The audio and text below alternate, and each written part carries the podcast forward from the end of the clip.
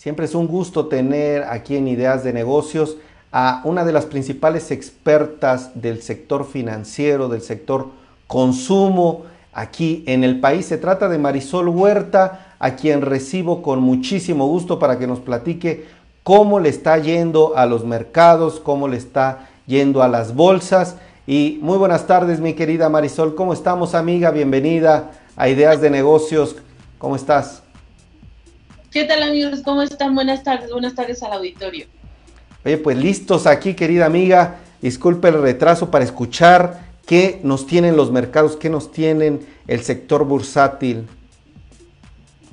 Pues mira, el día de hoy los mercados finalizaron mixtos. Aquí lo que está destacando es que el Standard Poor's perdió su racha de siete jornadas que llevaba a la alza.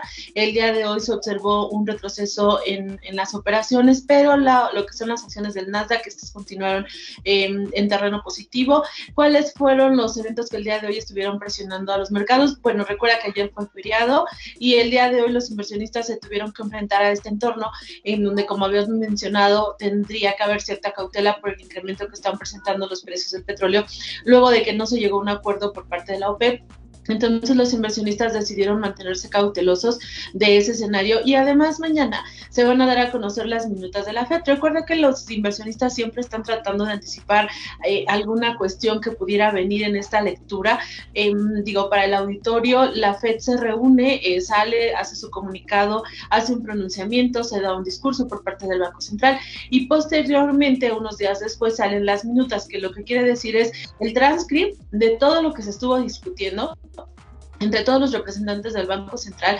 Y bueno, ahí lo importante es ver qué están opinando. Es un comité, son 12 miembros, entonces, este, pues bueno, cuando las decisiones son unánimes no pasa nada. Es decir, eh, hubo una decisión final de que no se iban a subir las tasas y de que esto iba a ser hasta el siguiente año, que no había problema. Pero cuando te pones a revisar qué es lo que están pensando los diferentes miembros, sabes que si hay uno, dos o tres o la mitad está señalando que no está de acuerdo, pues probablemente en la siguiente sesión puedan ganar eh, los otros y entonces puede haber un cambio anticipado o alguna opinión que estén este, dando a conocer algunos sobre el entorno. Recuerden que los miembros de la FED son eh, los representantes de los diferentes estados de la Unión Americana, entonces aquí lo importante es ver cuál es el balance, o sea, igual California ve de una forma la situación económica, este en Nueva York se ve de otra manera, en Minneapolis, este, entonces ahí básicamente lo que se trata es de hacer como este consenso para que se llegue a un acuerdo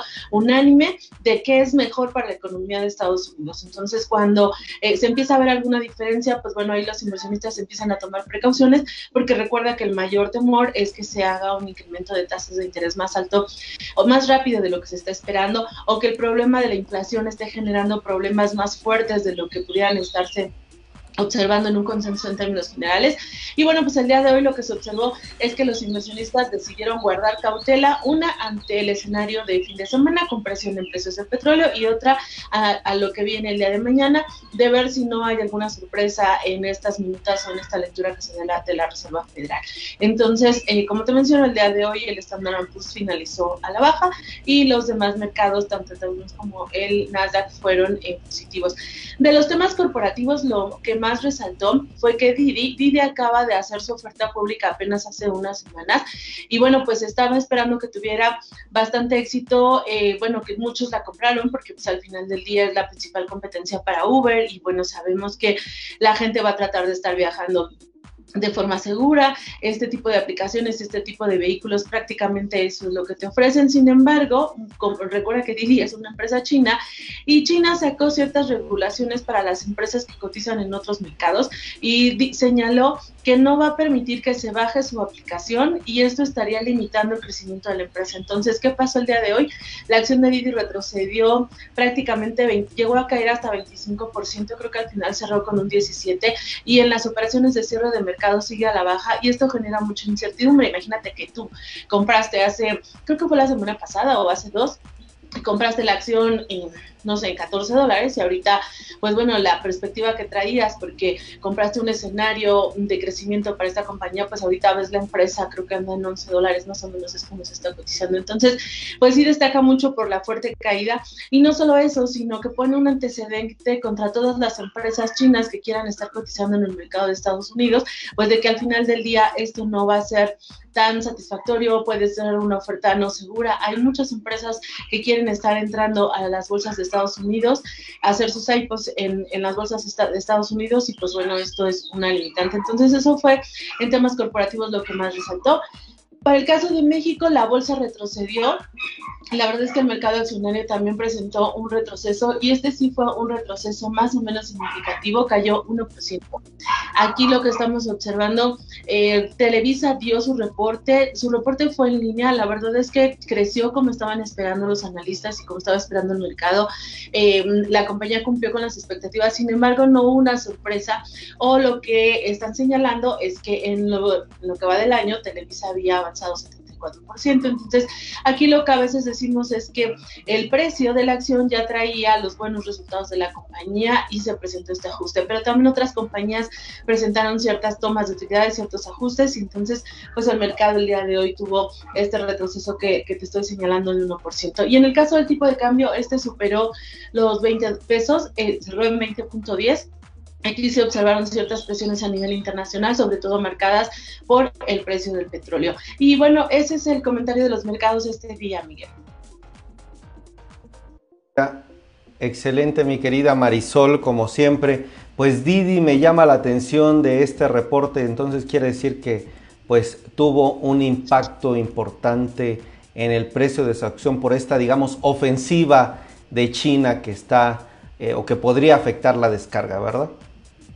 Exactamente, sí, está haciendo algunas eh, restricciones para las empresas tecnológicas, no solamente Didi, sino otras, pero bueno, en el caso de Didi acababa de entrar a cotizar al mercado, de hecho, en la siguiente semana yo creo la vamos a ver que se va a cotizar en el, en el SIC, en el, en el Sistema Internacional de Cotizaciones en México, junto con Krispy Kreme y otras empresas que han estado saliendo en Estados Unidos para que los inversionistas las nacionales las podamos comprar a través de esta plataforma internacional, pero pues bueno, ahorita yo creo que este pues bueno, en caídas pueden haber oportunidades, digo, se pone un poco más atractiva, pero con su debido riesgo, ¿no? Claro. Amiga, y me preguntan que Diana Villegas dice de qué es el libro que está atrás, eh, que tienes atrás, también mandan saludos Marta Claudia, Edgar Carvajal, Josefina, te están preguntando hora del libro. ah, mira, se llama Economía, Ahorro, Inversión. Eh, recuerden que estamos haciendo una serie de talleres que ya los estaremos invitando. Este, y bueno, pues me sirven justamente para, la parte de, los talleres en donde estamos em, apoyando en las finanzas personales para que ustedes puedan invertir, como diseñando las estrategias, eh, haciendo recomendaciones, etcétera. Entonces, eh, se llama Economía e Inversión. Ah, excelente, amiga. ¿Qué te parece si mañana, ah, si me lo permites, hablamos de esos talleres, dónde, cómo, porque ahorita ya me ganó el tiempo, pero para que nos platiques más de eso, ¿cómo ves? Claro que sí, claro que sí, lo, vemos mañana. Bueno, un abrazo mi querida Marisol, buena tarde.